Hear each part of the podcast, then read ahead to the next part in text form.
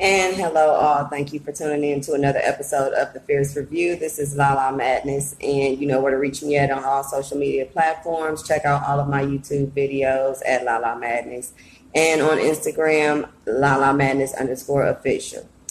And in this episode, we'll actually be talking about DJ JMK, and he's suing for his song Choppa Style, or the instrumental rather, because he did make the beat.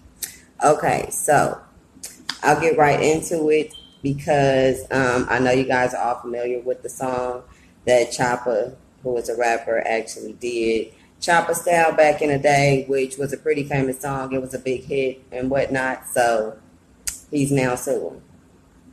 So, according to TMZ, um, Kirk Edwards, aka DJ JMK, is suing for copyright infringement and is claiming that they misappropriated many of the recognizable and key elements of his work in doing that beat. Now, he started playing the beat Choppa Style in a club while he was DJing in 2000. And he linked up with Take Fo', that's Take F O. Not four, but four. Okay. Um, Take Fo' Records and the rapper Choppa to let him rap on the beat for the infamous song Choppa Style, like I mentioned. So instead of being paid for the beat, Take Fo' Records actually recreated the beat by adding uh, here and there, you know, they'll add a ding, add a dong, take away some stuff, put in a little piano, call it their beat. That's kind of what happened. So he claimed they copied his horn riff, arrangement, and melody, and used the piano to copy the horn melody and arrangement of the actual song. Now, it's actually got 9 million streams on YouTube alone, not including other platforms. That's just there. Okay. So now for um, and that's for the Choppa Style as well, featuring Master P, with Master P on it. Okay. So now other songs that sampled the beat are Cardi B and City Girls Twerk. There's a little snippet in there of that. You also have Yo Gotti and French Montana who sampled that in their song Oh Yeah. And you have Master P who added a verse to Choppa's um, to the Choppa Style song in 2002. So now here we have, and I try to tell you guys all the time in the industry, if somebody comes in and you've written a song and they put an actual uh, extra woo woo on it, or they take one word out and put one in, they now want to be put on as co-writers or get credits for writing the song that you probably put the most into.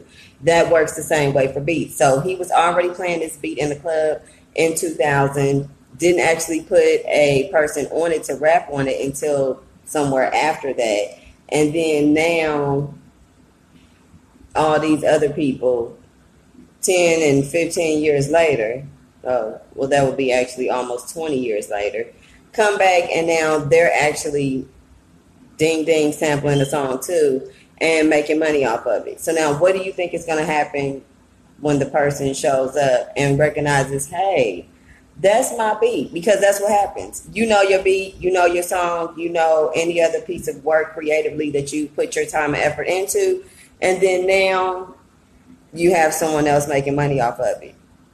That's what happens. So DJ JMK is pretty much trying to sue everybody.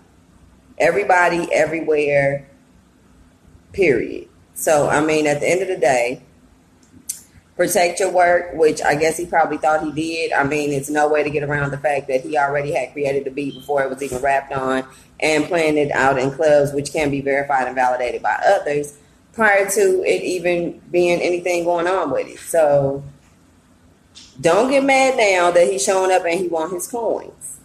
Period. Pay the man, give him his just dues, and and plus a lot of those songs have made it to be big songs, especially the Choppa Style song. And how can y'all go and just put an extra ding dong on it, and then it's actually Choppa Style, which is the name that the instrumental was or that the beat was before it was even rapped on. So you make the song using that when he's thinking he's working with an actual label, and that you plan on getting paid, and then what they did was sell your beat. And now y'all looking crazy when a man come back and say, I want my money. Why would you be looking crazy now? Don't look crazy now. Pay him his money. Give him what he deserves. He shouldn't have to come and sue y'all. And, you know, y'all play them little funny games about putting the extra, like I said, ding there, dong there, taking something out. And then now you want to act like it's a whole new song. No, it's not. It's still his song. and there's valid credits and probably witnesses that can say I was in a song in a club bumping to that instrumental back in 2000, and that was that man's original song.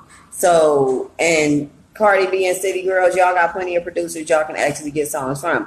Or maybe you didn't know that that was that song, but the producer that actually gave you that beat or sold the beat to you knew it was when he sampled that shit.